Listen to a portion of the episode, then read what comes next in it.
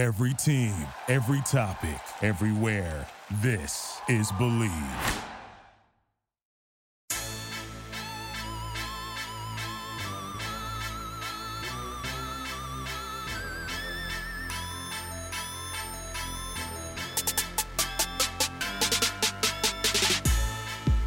We are back on the BLEAV in the Jets podcast. That is B L E A V in Jets. I am your host, Andrew Golden of Jets X Factor. I got my co host, former Jet running back LaMont Jordan here with me. It has been another rough week in Jetsville. Week one has come and gone, and a lot of the same feelings of seasons past remain. The Jets fell, unfortunately, to the Baltimore Ravens 24 to 9 in a game that was, quite honestly, a lot closer than the score indicates. LaMont, we are going to go through, break down the Ravens game, as well as look ahead to week two and the Cleveland Browns coming up this Sunday in Cleveland. Going to be a, a, really interesting game. I think a similar matchup to Baltimore. One, personally, not to get too far ahead of ourselves, I think the Jets might have a better shot in this game than they did against the Ravens. So it's going to be interesting. I'd love to hear your overall thoughts about Baltimore first before we get into the thick of things.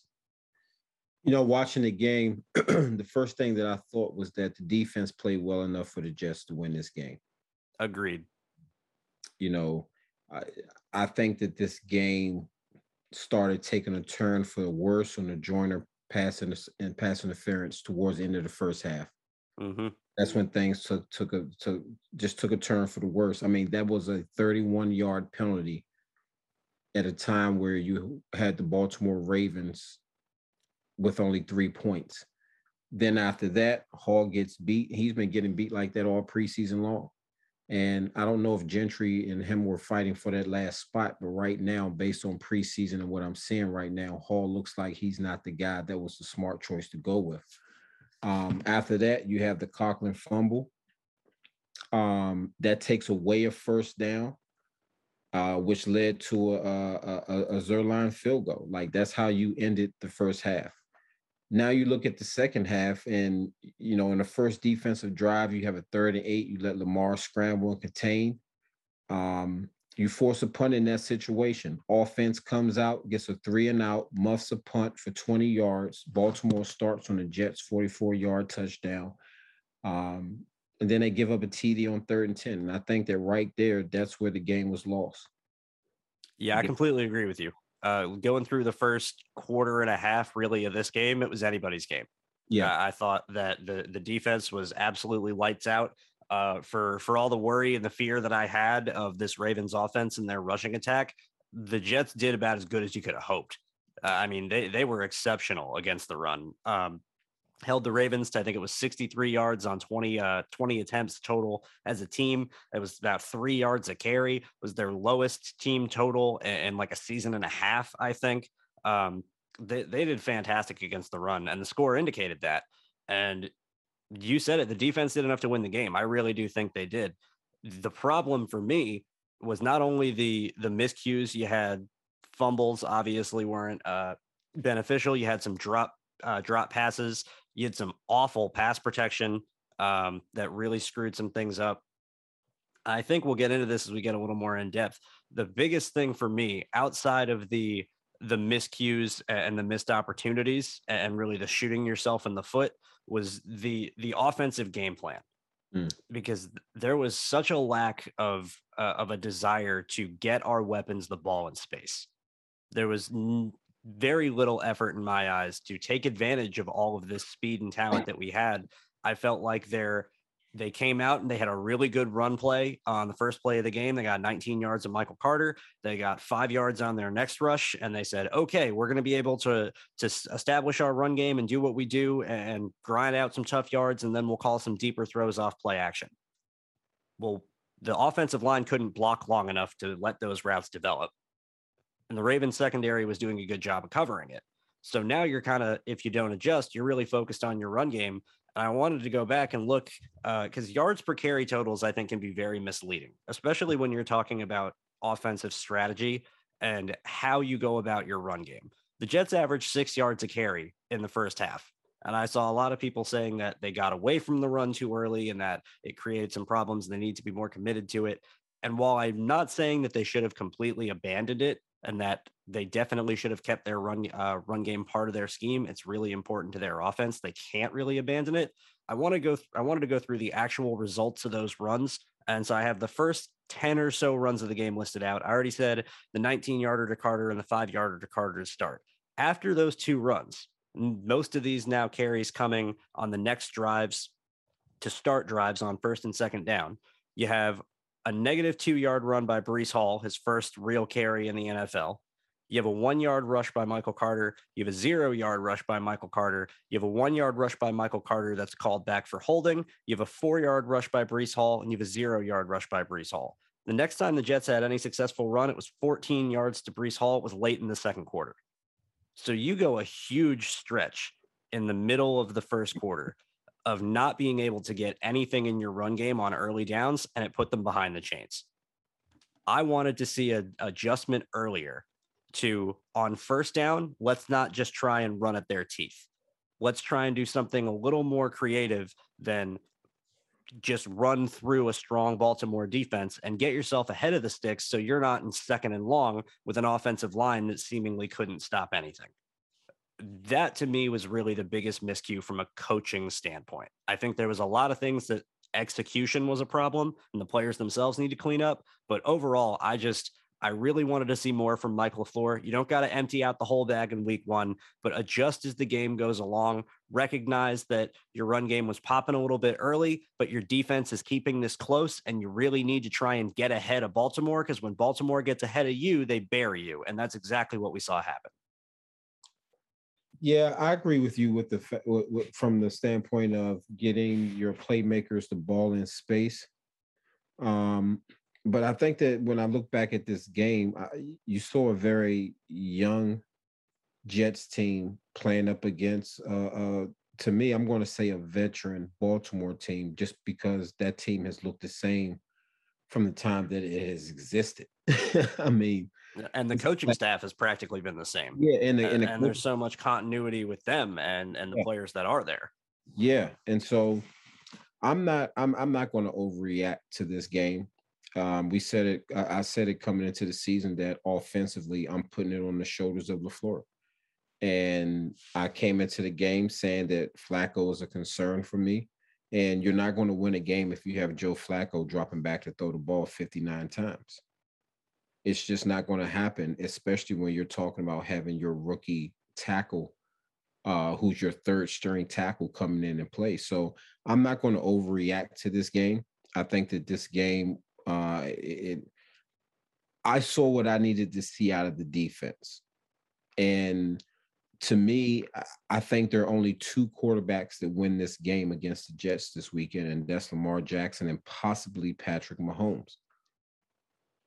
A lot of the plays that were made from Baltimore were either Jets players uh, uh, just poor technique or or getting beat, but most of it had to do with Lamar in the pocket. You look at the touchdown, you look at some of the third down conversions. I mean, they had him on one play, and on, on that third, yep. they had him. They had, they had, him like six times. Yes, they had him like six times. So I, I I love what I saw out of the Jets defense, and and for me, it, it confirms what I felt coming into this season, and that is this: if you are a pocket passer, you better hope that your wide receivers can get open and you can be precise with your passes because this defensive line was able to get pressure on Lamar Jackson. With that said, I'm not going to overreact to this game. All of our excitement coming into this season had to do with Zach Wilson being the quarterback. And if you told me coming into the season, this off season, that Joe Flacco was going to be the starting quarterback, I don't think that anybody would have had excitement, would be excited about the Jets this year. With that said, um, this game was what it was. It was the Jets playing against the Baltimore Ravens, a team that I think is favorite, a very dangerous team. They have one of the most dynamic quarterbacks in the NFL. And and the game went the way it went. You know, we lost 24 to 9 defense played well. LaFleur just has to do better. I think that at, at one point, I think it was four minutes left in the third quarter. We were 0 for 8 on third downs. Yep. You know, you come out and you have your defense forces a punt, you go three and out, and then you put the Baltimore Ravens back out there on the field. You just cannot do that. And so I think that these are things that they will learn from. I'm not going to overreact on this game. I think that they did a good job of stopping this Ravens run rushing attack. And and I said it. You have to let you have to get beat letting Lamar beat you throwing the ball, and that's what he was able to do. He was able to use his feet. He broke contain. We talked about how contain is going to be critical. And a lot of the big plays that were made was because Lamar was able to move around in the pocket. He was able to extend plays and he broke contain. So um, I fully expect a, a much better outcome next week. But if we're going to get that outcome, then offensively, LaFleur has to do something about that because our third down conversions, I mean, you cannot win a game. Drew, you cannot win a game when you are two for 14 on third down. You will not win. No, it's impossible. The, I'd love to, you know, I'm sure at some point in the history of the NFL in the 100 plus years the game has been played, there's been a team that's went 2 and 14 or worse on third down and one, but you could probably count them on one hand. Yeah. It's it's dang near impossible. And that was basically the point that I st- I wanted to start with. It's how do you avoid going 0 and 8 on third downs? Well, for starters, make them not third and longs. Find ways to. I think when I that same stat you're talking about, midway through the third quarter, they were 0 for 8 on third down, and it was their average, you know, down and distance to go was third and 7.6. That's tough. It is really tough to consistently have to convert third and longs in the NFL. And while there is something to be said about LaFleur getting some better plays called for those third and longs, there's also something to be said about avoiding getting into them to start with. So that's where really it was my point is you get into this first half of the game, your defense is playing so well, the game is still close. You have the Ravens right where you want them. Go for the throat. Go for the jugular. Try and be explosive. Try and dictate the game. Try and come out and make a statement and yes, your offensive line isn't playing well. You don't got to come out and try and throw haymakers on first down. That's not what I'm saying. But we didn't see really much quick game. We didn't see really much uh, opportunities for for guys to get in space. One of the things that I brought up on Oklahoma drill was that I wanted to see some tunnel screens because I figured the Baltimore Ravens were going to be playing a lot of press or a lot of you know quasi match where they're about five yards off, kind of cloud technique. And if they're going to try and run bubble screens, then I thought the Ravens would have a chance to jump it and pick it off. But tunnel screens, you're going to having uh, going to have guys trailing. I thought there'd be a better angle. We didn't really see much of any of that. We didn't see any of the the jet sweeps to Berrios or, or anything like that. So this is where I'm saying you don't need to empty out the whole bag, but your defense goes out and gets a great stop and you're trying to, you know, take charge of this game and get a get some points on the board early, let your defense do what they do, which is rush the passer and and protect the pass. I really wanted to see more from LaFleur in that aspect. But like you said at the start, I'm not overreacting at this game either. There was a lot to be encouraged by in this game. There was a lot to take uh, going forward in this game. This was not a game where the Jets were so immediately outclassed and out talented that they shouldn't have even bothered showing up. This wasn't a game where the coaching staff got so completely embarrassed and outsmarted that, you know, it was just a, a disaster from start to finish. This wasn't any of that. This was a competitive game for 75% of it. Mm-hmm. And it wasn't until the Ravens did what they do, which is once they get you in a hole, they don't stop. It wasn't until the end of the game that the game really got out of reach. There was a lot of opportunities for the, Jet, the Jets to take this game, let alone miscues offensively defense played really well, but they forced an early fumble that they didn't recover. Mm-hmm. There's there's a huge opportunity uh, towards I think it was towards the end of the first half to go and split field position and turn the ball over. They had one turnover on the day, if I'm remembering correctly, and it was DJ Reed's interception late in the game. Which great play by DJ Reed and hearing I don't know if you heard about DJ Reed, but his father actually unfortunately passed away about like minutes before the game started. Oh, wow. And he got word of it. Yeah, he got word of it as the national anthem was going on mm. and played that game entirety just fresh off that information. He was targeted six times. He didn't allow a single catch.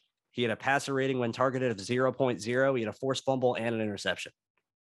So, all the credit in the world to DJ Reed for the incredible, amazing performance that he put on. But you got to get some turnovers earlier in the game on defense. Yeah. You force a fumble and you don't pick it up, that's killer. So yeah. I'm my takeaways from this game, it's basically what we said last week in the preview is that this final score may not quite indicate it exactly the way we were thinking, but it was a close game where the Jets were able to hang around, showed that they have things to build on for the future, that they're not completely talentless, and they lost this game more than they were beaten. It should tick them off. It should have them ready to go for this next week in Cleveland. Uh, you know, firing in on the fine details, crossing the T's and dotting the I's, and really making sure they can they get dialed in to be the type of team they want to be because they're close. They're a lot closer than they were last year. I, you know what? as I sit down and I really think about this game, I don't think that they would have beaten the Ravens doing a lot of slip and tunnel screens. The Ravens are just too fast to the ball. And I think that when you run that style of offense, the thing that really helps that style of offense go is when you have a running quarterback. And I think that that's where where Flacco just being a pocket passer where it kind of hurts. Now, I would have liked to see them try it a little more. I do agree with you on that. I just don't think that that that would have been the way to go. Um, I saw early on, uh, later on in the game. No, actually, this was I believe this was coming into halftime when Michael Carter dropped the touchdown pass. Yeah, you know, the execution, right? Yeah, so I think, I, I, I don't believe that throwing the slip and the tunnel screens would have been the way to go. I think going back to running your shallow crosses because that's the route that he dropped. It was a shallow cross.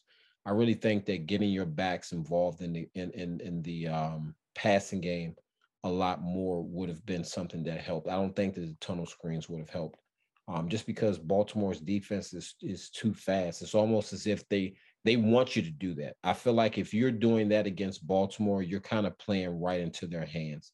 Um, so with that said, we want I, I, would love to see them execute more. Um, I haven't had a chance to really watch the film on Cleveland, but I'm, I'm really expecting to see something different from this Jets team um, for next week.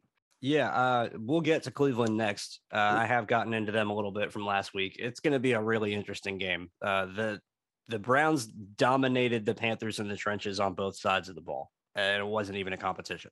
And if the Jets want to have a chance, they're going to have to fight back because uh, if they play the way the Panthers did, even though the the final score was close and it went down to the wire on a last second field goal, the the Browns were the better team that day, and it was pretty evident. Um, like you said, not to go you know two back trying to counter. Would a tunnel screen might have? Are you playing into their hands a little bit? Kinda. They are a very fast defense. They do fly to the ball. I did think in certain situations, again, not as your base offense, but as a way to generate some yards on a first down or a way to, you know, pick up when it's second and eight. What are you going to try and do outside of just call play action pass? And the one thing that you mentioned with the shallow crosses is what I said at the start, which was more quick game which is that can be, you know, kind of a supplement for your run game in a lot of ways. If you go think of Tom Brady and the Patriots for so many years where they didn't have a running back, you know, they would turn around and no back ever got over 100 yards rushing, but James White would have seven catches for 145 yards. Sometimes a little, you know, quick throw out to the back as the first read can be similar to a run play. You get four or five yards on first down, you set yourself up in a second and manageable. It's accomplishing the same sort of from a drive perspective, it's accomplishing the same thing. It's not doing the same thing from setting plays up for the future and having the mentality that you have when you run the ball on somebody.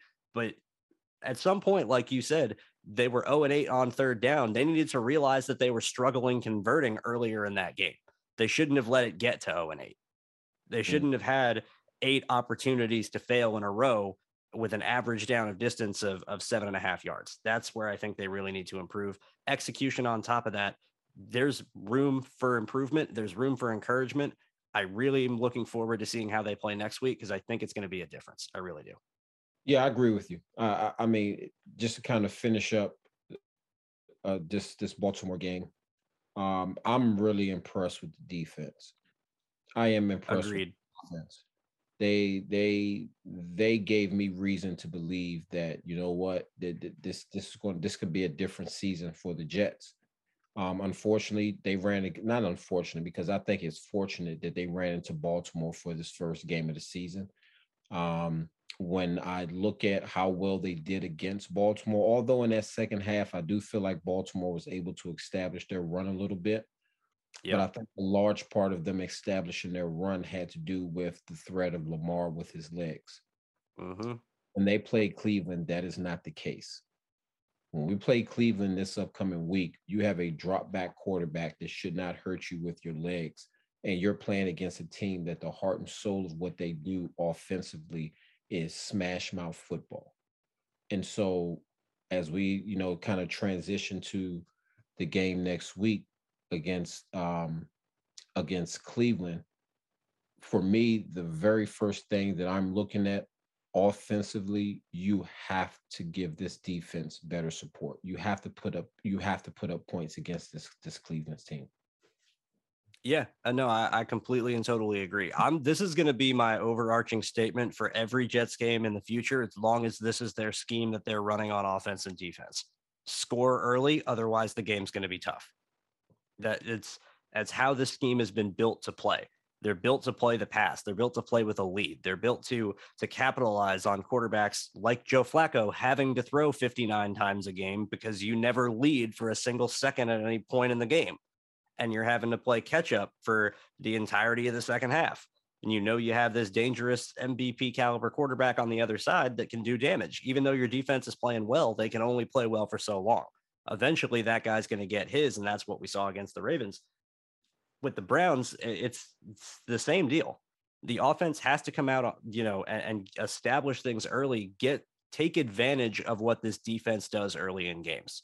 Because I think this is similar to what we saw at the beginning of last season. This is the beginning of last season, the Jets defense played pretty well too and they would go through the first halves of games and games would still be close and the offense just wasn't able to capitalize. Eventually the defense would get figured out. Offenses are going to tune into what's happening. They're going to have their keys. They're going to come up with some other plays to try and generate some yards and the defense if they're not getting figured out then they're going to get gassed being on the field so much.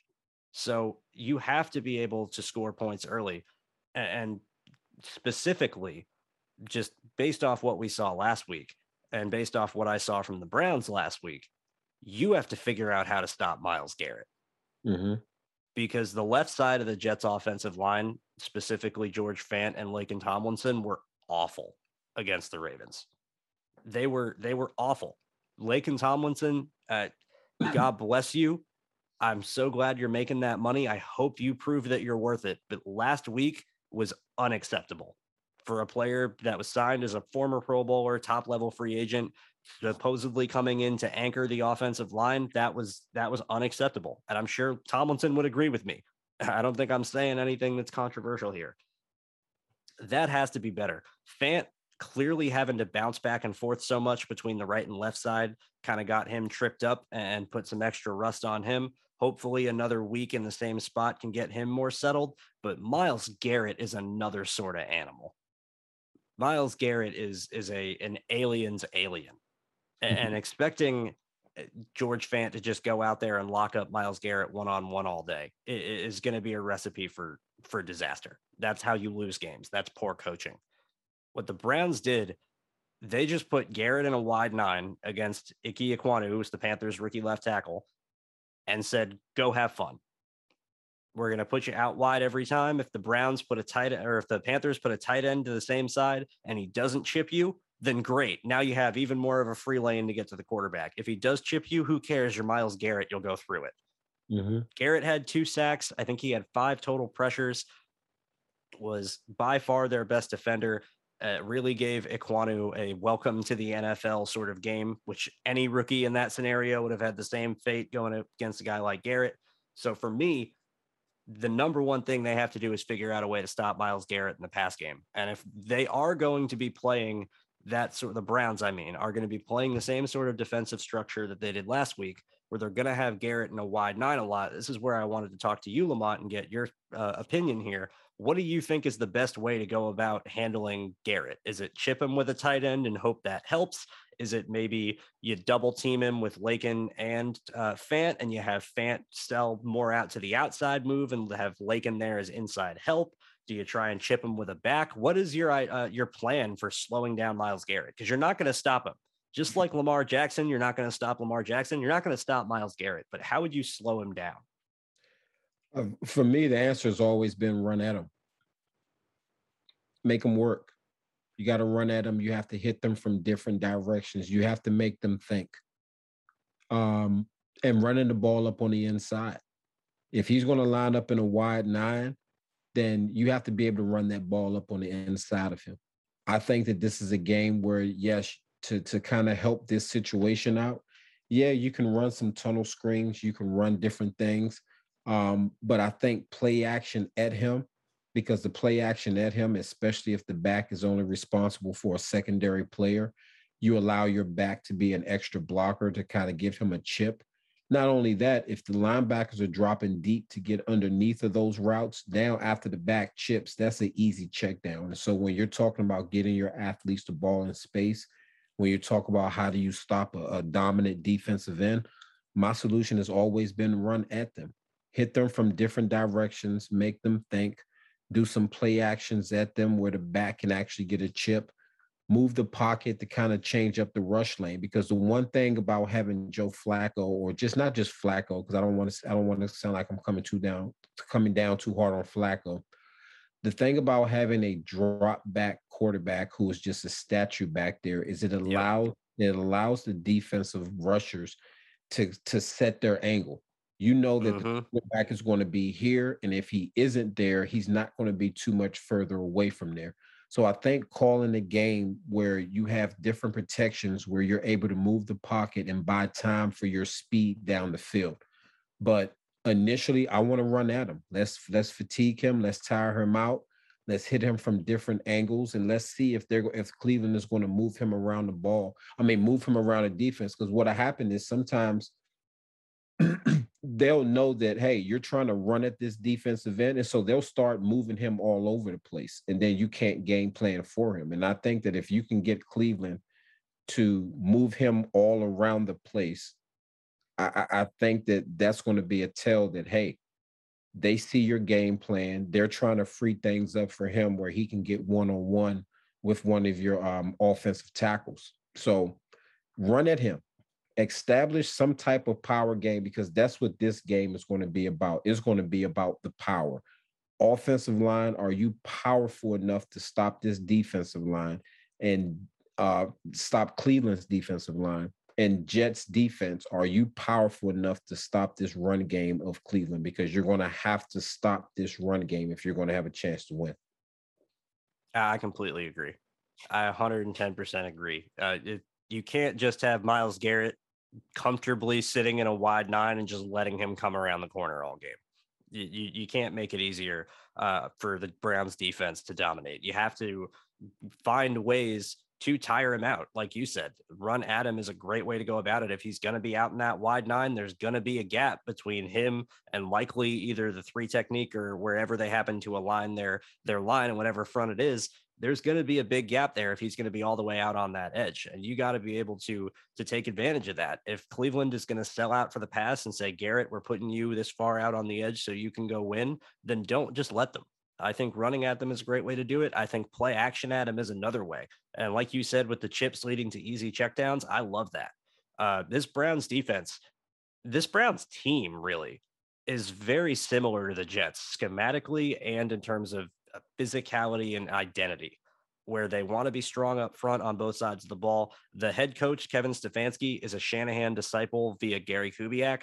So the offensive schemes are, are very, very similar. Uh, it's a wide zone principles to start. You got your play action off of it, West Coast, and whatever other wrinkles you're going to throw in specifically. The Browns have a little more of a power run aspect with Nick Chubb and Kareem Hunt. They can do a little more things on the inside, run some duo, run some power. The Jets do that as well. Um, I would like to see them do it a little more, but well, this Browns team, like I said at the start, and like you just said, LaMont, it's going to be won and lost up front. The the trenches are going to win this game. It's who has the best who has the best front line on both sides of the ball. That's going to decide the outcome. I, I fully believe that. Looking ahead past just Myles Garrett offensively, looking at the rest of this Browns defense, there's a lot of talent on the Browns defense. Uh, there's, you know, there's a lot of talent. You got Denzel Ward uh, and Greg Newsome at corner. You got two really good corners. I think Denzel Ward's one of the more underrated players in this league. I think he's really, really good. Uh, safeties are good. Josh Johnson's a great safety. Grant Delpit had a really good year last year. He seemed to continue it week one in Carolina. Linebackers, Anthony Walker's a good player. I loved Jeremiah Owusu Koramoah coming out. He was my my draft man crush last year. Uh, that I would have loved the Jets to take, and but you know he's played fantastic since he's been in the league. This there's a lot of talent on this team, but like we've seen with the Jets defense, they run a handful of zone. It's mainly a lot of uh, single high, and I think there's ways that you can exploit it. Hopefully, this is going to be my point really with the coaching staff. The coaches should know how to beat this team because it's basically asking them how do you beat yourself defensively it's eh, you know 4-3 base single high principles wide zone play action west coast on offense they're practically the same teams so if they can't figure out ways to to scheme up on this defense to get some easy completions when they get when they see some cover three looks to use this speed. I really want to see Barrios utilized more in this game uh, even if it's it doesn't need to be scheme touches it doesn't need to be bubble sweeps but quick game like you said shallow crossers. Give him a shallow crosser in space and let him turn the corner and make something out of it. The jets scored a touchdown against the buccaneers uh, at the end of last season where they had Barrios in the slot running a little short out he's able to catch it in stride, turn the corner, and tap the pylon. You know, there's there's ways to generate some offense against this defense. And I'm hopeful that the coaching staff, with the similarities in the schematics, should be able to know what they need to do. I'm really hoping this is a bounce back game for Mike LaFleur. And on top of that, the execution needs to be there. You can't be fumbling the ball. I, we love Breece Hall. I know you love Breece Hall, you know, practically more than I do, but he can't be swinging that ball out that far outside of him. This isn't Iowa State anymore you, you know he's got a and I and I know knowing Breece and the type of player that he is and and how efficient he's been through his career, he's going to know that. I'm sure he's not happy that he fumbled and lost a fumble in his first game. Uh, I'm sure that's going to be something that that he's going to focus on. But execution, get your guys the ball in space, do what you can to stop Garrett, run at him. I agree. I think you got to be strong with your run game, and you got to hope for some better play from this offensive line because they can't have a repeat repeat performance of last week. They won't have a shot if they do. Yeah, I agree with you. Um, I'm really interested in seeing Sauce against Amari Cooper. Yeah, let's go to the defense next because this is exactly where I wanted to talk to you about. So go ahead, talk about Sauce and Amari. I, I, I, this this is a matchup that I really want to see, and I know that we like to play zone a lot, but I do think that against running teams, like you have to take your chances of going with some man to man. And so Sauce going against Amari Cooper, we talked, you know, I talked about this. I always thought that he would do well against tall wide receivers. Amari Cooper can run routes though. But I'm really interested in seeing that matchup between Amari Cooper. Defensively, look, this game is going to be won if this defense can force Jacoby Brissett to beat you. If we look up at the end of the game and we see that Jacoby Brissett is the reason that the Jets lost the game, then my head's off to Cleveland. Yeah, we then you tr- then you did your best, and you got beat. that happens. It's the NFL. No, but you're not going to win the game if Nick Chubb has 22 carries for 141 yards, an average of 6.4. You're not mm-hmm. going to win the game. The other thing that we have to be mindful of from a defensive standpoint is that anytime Kareem Hunt is on the field, you have to be alert for the check down. This is a game that whoever is checking the running backs and the line and the tight ends, um, who's ever checking those guys, you have to have your antennas up. To me, Cleveland is a team that is going to grind you out. That's what they're going to do. They're going to try to run the ball, pick up three yards on first down, pick up another three yards on second down, get the chains to third and manageable, check the ball down, perhaps get a pass to uh, to, to Peoples Jones or a check down to Kareem Hunt. Make Cleveland beat you throwing the ball. As far as I'm concerned, defensively, we got to sell out on the run. That, that that's that's what it comes down to. Our front four has to be dominant. It's just that simple. If the front four of the Jets is dominant, the Jets win this game. It, it, it's, it's just that simple. I don't think that Jacoby Brissett can beat this defense. I just don't. I love this Jets defense. And quite frankly, if we can get some assistance from the offense, I really think that this Jets defense can be a top 10, top 15 defense. With the way they played against the Ravens in the first half, if they can get an offense to match, I don't see any reason why they can't be top 15.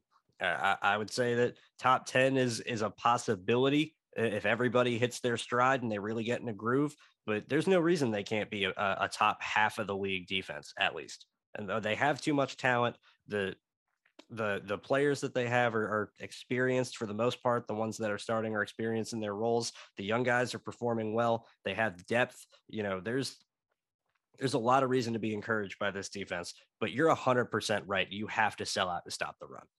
It, it, if Jacoby Brissett throws for 350 and three touchdowns and you lose, oh well. Oh well. I'd rather have Jacoby Brissett beat me that way and shock the world than Nick Chubb go for 140, like you said. Uh, you you have to do everything you can to sell out and stop the run and dare Jacoby Brissett to win as a throwing quarterback that's not just throwing underneath. He needs to be throwing down the field. I'm trying to go back and look and see what, exactly what his uh, yards per attempt was in the game against the Panthers, but it wasn't very high. Let me see if I can pull that up here really quick. I mean, he, he had, had, a rating of 38.1. I mean, yeah, he was 18 for 34 for 147 yards, one touchdown, no pick, and a yards per attempt. Let me do some math here really quick. Uh, 4.32 yards per attempt. So this is not a, a down the field dangerous passing offense. It wasn't against the, the Panthers either. Despite that, Nick Chubb goes for 141. Kareem Hunt had adds another 46 on 11 carries. You got a problem on this ground game.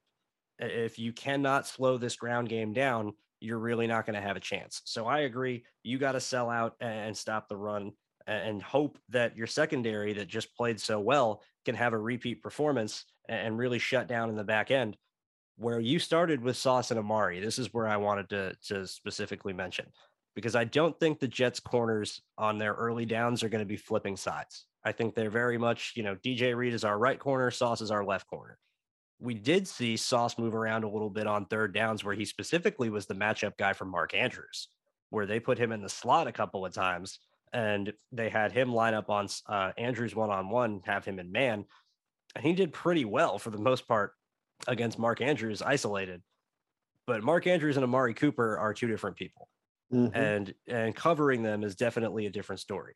So uh, this is going to be something I want people to pay attention to. When the Browns line up on offense, if Amari Cooper is on the offense's left, meaning that he's going to be going against DJ Reed, then it's likely that Donovan Peoples Jones, the other receiver, is going to be on the other side on the right going against Sauce Gardner. If DPJ is going against Sauce and Amari Cooper is going against DJ Reed, I think the Jets secondary is clamps. I think those are really good matchups for the Jets on either side where Sauce has the size and the physicality to match up with DPJ. He's more than fluid and agile enough to keep up with him. So that's not going to be a problem. And I think DJ Reed is the sort of instinctual, twitchy, explosive, you know, gnat in coverage that can run with a route runner like Amari and, and stick with him and be able to keep up with him from an agility standpoint. When that flips, and you have DPJ on DJ Reed, and you have Amari Cooper on Sauce Gardner, that's when I'm wondering how things are going to go. Because I worry, I think DJ Reed's a great player. He plays bigger than his five nine frame would indicate, but that doesn't mean that he can easily go up against a guy like DPJ, who's all every bit of six four, and, and win on some back shoulders if that's what the Browns try and do. That might be a little tough. We also have to see how Sauce Gardner handles a really talented wide receiver that can win with routes and create separation. And that was your biggest concern and my biggest concern as well with him coming out was how is he going to handle the shiftier, smaller receivers that can really chop you up? If the Jets secondary can win their tough matchups as well as their easy matchups, then you got to be able to sell out, stop the run, trust in these guys, trust in the guy you just took fourth overall, trust in the guy you're paying, you know, 30 something million dollars to in free agency. Let them do what you brought them in to do and let everybody else on your defense focus on stopping Nick Chubb. If you can make the Browns one dimensional, I think you win the game. Yes, I agree with you on that. And that dimension has to be throwing the ball. Yep. It, it has to be. And I really think that the offense is going to play a major part in this. If you can get out to an early lead, if the defense ding, comes, ding, ding. if this defense comes out in the first half and they're able to keep Cleveland to like three or or seven or 10 points, then the Jets have to the, the, Jets have to have anywhere between 14 to 21 points. You you you have to provide support for this defense. And in the first game against the Ravens, the Jets offense did not do that. So for me, I know that we're talking a lot about the defense. I think it's very simple. If Cleveland is able to run the ball down the Jets' throat, Cleveland is going to win this game. They're going to eat up the ball. They're going to eat up the time of possession. And offensively, if we consistently have three and outs, what you're going to see is a defense that's eventually going to wear down. Now, with that said, here is where our depth on the defensive line comes into play which is why I'm always going to go back to the offense on this game that you have to provide support. When you're playing against a team that loves to focus on the run game, if they're picking up four yards here, six yards there, first down, two yards here, six yards there, six yards here, first down, 14 yard play, first down and you look up and six, seven minutes later, they done went on an 11 or 12 play drive that ate up seven, you know, five to seven minutes on the clock, yep. and your offense comes out there and goes three and out. It's going to be a very long and embarrassing day for the Jets. This offense has to show up. I have no concerns about the defense in this game. I would be shocked if the Browns scored over 21 points in this game. I would really be shocked. I am completely sold out on this defense. I think that playing against Lamar and playing against the Ravens for the first week, it helped us to, to get all the film that we need in the trenches because that's where we need the most work is in the trenches. And you said it, this game is going to be won or lost in the trenches. You're not going to be able, this isn't a game where, okay, we just have to go out there and out talent. No, this is truly nope. a bite down on your mouthpiece. Be ready, be ready to hurt be ready to hit, be ready to get hit, and you have to have the mindset that you're going to do it for the entire game because this Cleveland Browns team, they're in a race right now. With Pittsburgh, you have no idea what's happening with their running back. He got a little nicked up. Um, you look at Cincinnati Bengals, they may have they may have like the hangover from the Super Bowl. Cleveland is coming into this game saying, "Hey, if we can beat the Jets, we're starting out two and zero, oh, and we're right in the thick of things." Yeah, no, they got motivation as well. They're going to try and right the ship. Uh, they know that eventually they're going to have a talented quarterback coming back and playing for them. Whether he should be allowed to or not is another discussion, but they're not going to try and uh, say, okay, our season's over. We're just going to wait 11 weeks and then we'll go and see what we can do. They have confidence. They have a win. They're trying to set themselves up for the future. They were a good team last year. You know, they're not just going to come out and lie down. And you said this isn't going to be who's the the most talented team. Not at all. Who's the tougher team? Who's the team that can last the longest? Who's got the most left in the tank at the end of the day? Who can, like Robert Saleh likes to say, who can go into that dark place and, and access that little bit of whatever they have left to go out and fight at the end of the game? This is going to be a grudge match. This is going to be a, a test of wills. Uh, it's not going to be a, a who's the better team. It's going to be the who who wants it more. Quite honestly, which team wants it more which team has that determination to to last for those four quarters and you're right i'm not worried about the jets defense i i really am so encouraged by what i saw against the ravens like you said that i think they can slow this run game down i think they will be able to sell out and stop the run i think their secondary can play well enough to where they can hold things down in the back end and outside of amari cooper i'm really not scared of anyone uh, there really isn't many threats on this offense where I'm sitting going, "Oh, it's it's all this dangerous skill talent." No, it's the running backs. It's Kareem Hunt and Nick Chubb are the things that scare me the most. After that, it's Amari Cooper. You handle the run game, you handle Amari Cooper. I don't know who else on this Browns offense beats you. So I really think that that the Jets have an opportunity in this game. I think that's going to lead us into our picks and our bets for the week, presented by betonline.ag. Officially, we can now say that. That is very awesome. We're going to be using the bet online odds here. The Jets open as six and a half point underdogs against the Cleveland Browns. The game is in Cleveland. Lamar, uh, LaMont, sorry, you're talking about Lamar Jackson so much. Got my brain all messed up.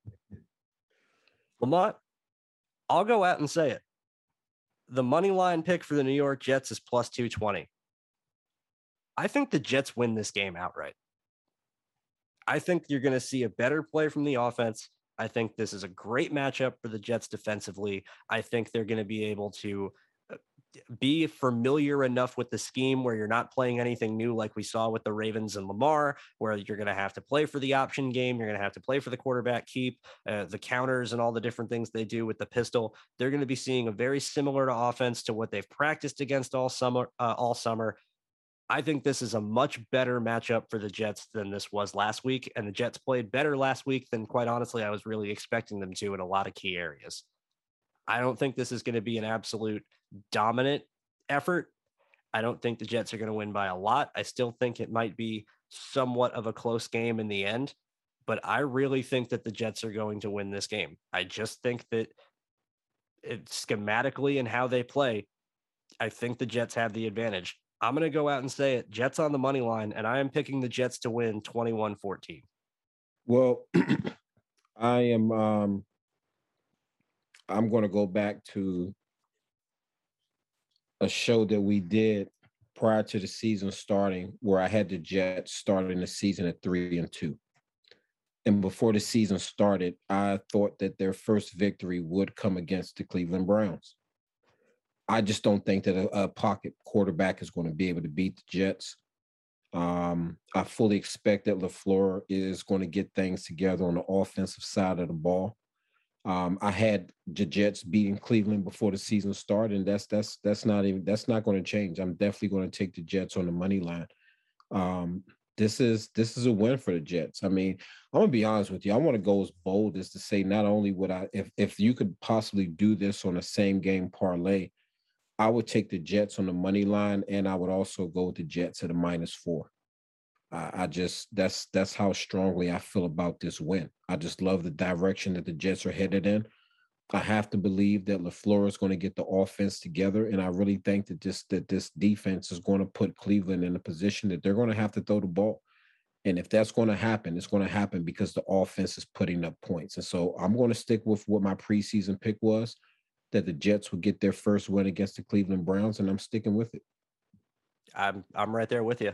And this is the last point I want to make about this. And I'm honestly a little surprised that neither of us brought this up uh, at all so far. But I think it, it, there's something to it.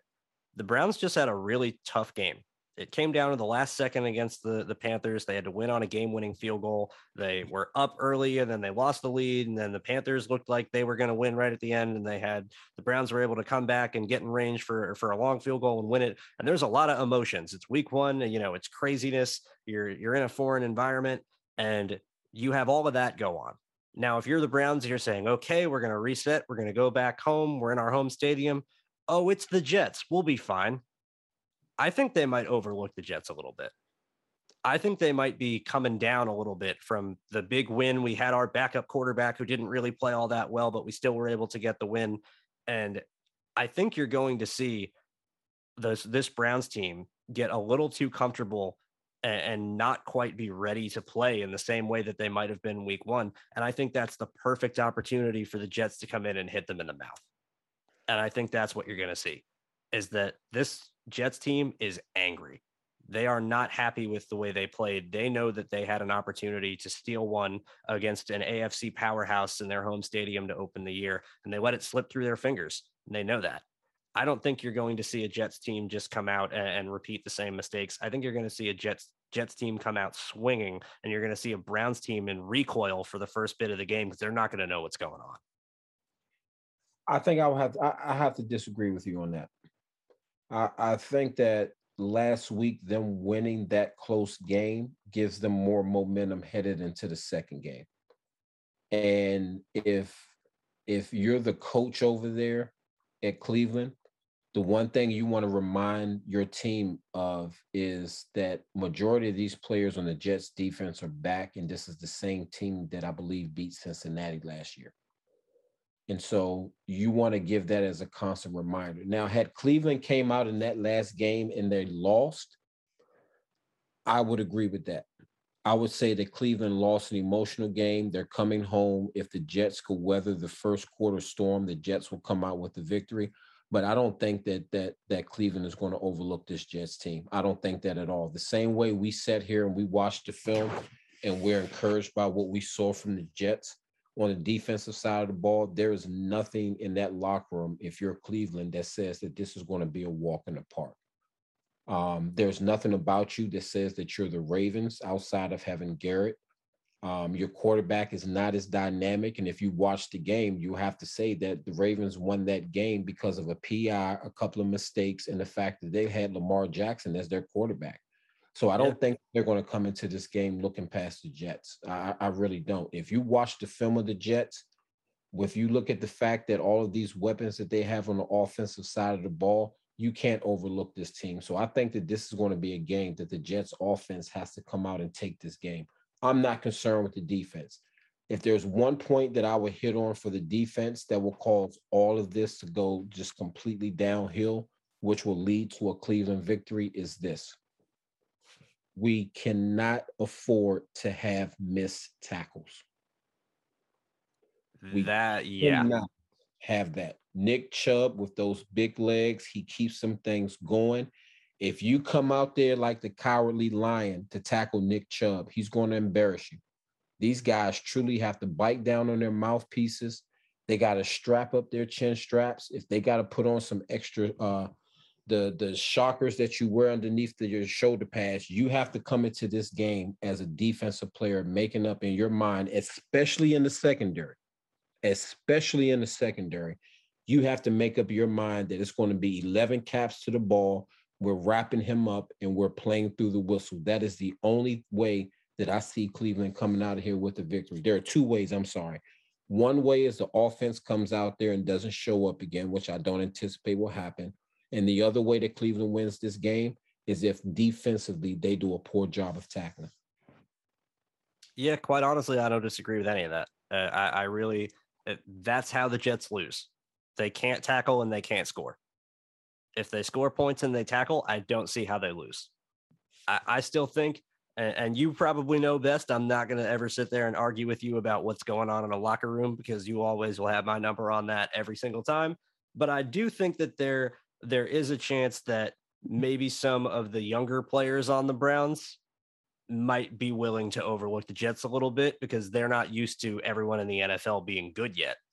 They're not used to their any given Sunday moment where they've played a team that they really were expecting to beat and they you know they didn't have that opportunity and, so maybe for the youth of cleveland there'll be a little bit of a transition but even without quite honestly if the browns are ready i'm not sure it'll matter because they're going to have to be able to run the ball and if they can't run the ball then all the jets offense has to do if the jets offense can get two scores in the first half if they can get 10 points at least in the first half i would be very surprised to see them walk out of cleveland with a loss Mm. I, I, I am with you on that, and, and you have to stop Cleveland. I mean, Cleveland scored nine points in the second half last week, and they scored 17 points in the second quarter. If you look at what the Jets did against, um, if you look at what the Jets did against Baltimore, all right, first half the Jets gave up 10 points and seven of those points came towards the end of the second and so towards the end of the first half if the Jets can avoid those types of mistakes, just don't give the game to Cleveland. Yep. Don't give the game to Cleveland. I, this is a win for the Jets. If the Jets don't give this game to Cleveland, the Jets walk away with a victory. And I and I love. Um, I read something that Coach Sal said about, um, and I'm paraphrasing here, but basically, like, it's some people jumping off the bandwagon. And and and he's he's talking about receipts Yep, That's he said we're taking receipts yeah, on all the people that are saying that we're the same old Jets, and and when this clicks and when we're good and we're beating the brakes off people, that we'll have the receipts of who said what was going on. Now, yeah, I, I I saw a lot of people had some some bad reactions to that, and then what a lot of people didn't understand, this will be a good way for us to end. He was talking to his team. Yes, he was talking to his players. That's all he was doing. So yeah. you as a former player explain that better than I could because I was able to understand that, but from your perspective as a player, what's what's he saying? That's a that's a coach that's saying that that yeah, we just lost the first game, but guess what? I still believe in my guys. Y'all can go ahead and give up on us and think that we're the same old Jets, but we're not. And in this next week, we're going to come out here we're going to show it. So y'all go ahead and keep talking all the negativity, keep thinking that we're the same old team, but we're not. And, and, and if I'm a player in that locker room, I want to go out there and I want to go to war for my coach because my coach still believes in us and he's not just giving lip service. He's yep. he's not he's not being political when he makes that statement. This is a head coach that truly believes in his team, that's disappointed that his team did not get the victory and that the offense didn't show up. And he's letting them know that I fully expect for us to come out here next week and get this win. That's what I hear. Yeah, that's exactly what I heard. Uh, Saleh opened his press conference where he he mentioned that talk about receipts, and his opening line was that we didn't get beat on Sunday, we lost, and, and he's right. And he's right. And that's exactly what happened. The, the, Ravens didn't go out there and smash the Jets. The Jets had a, a lot of opportunities to win that game and they lost it themselves. They cleaned that up against the Browns. The Browns are not as talented. It's a better matchup schematically, it's a better matchup talent wise. There's a lot of reasons to be hopeful the Jets are going to get a win in Cleveland this week. Oh, yeah. We're calling it on the show. Jets win. Jets win. That's the call. LaMont, thank you so much for your time here. As always, always appreciate getting a chance to talk with you. Thank you to all of our listeners for tuning in as well. Make sure you guys are following the show at BLEAV underscore in underscore jets on Twitter. You can find me at Andrew Golden underscore 17. You can find Big Dog over there at Coach Jordan 34. And finally, thank you to betonline.ag for sponsoring the BLEAV in Jets podcast. And thank you all for listening. We'll be back real soon, hopefully to review a Jets win. See ya.